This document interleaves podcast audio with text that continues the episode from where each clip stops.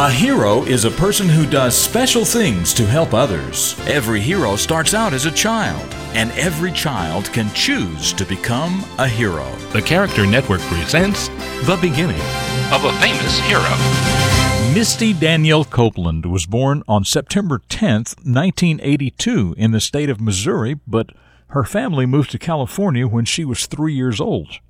Even as a small child, Misty loved dancing. She had an older sister, Erica, who had enjoyed being part of the middle school drill team, so when Misty started sixth grade, she also joined the drill team. Eventually, she became captain of the drill team.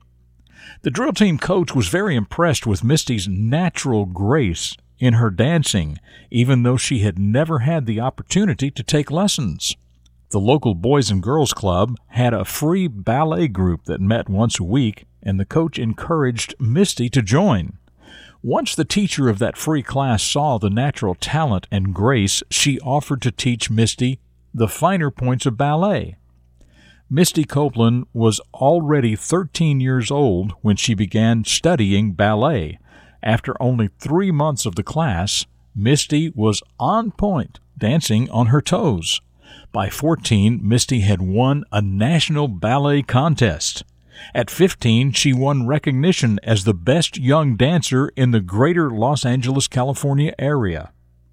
Misty's success and honor in the world of ballet have continued through the years.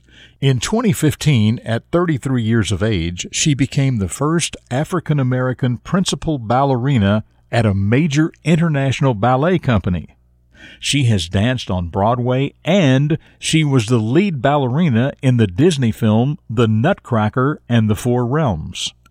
She has had several books written about her, but Misty Copeland has also created her own book, a book for children entitled Firebird. The purpose of her book is to encourage young people to have faith in themselves, and the book shows how, through hard work and dedication, they too can become a firebird. I'm Jim Lord. That's what I know about the beginning of this hero, and I know that you can become a hero too.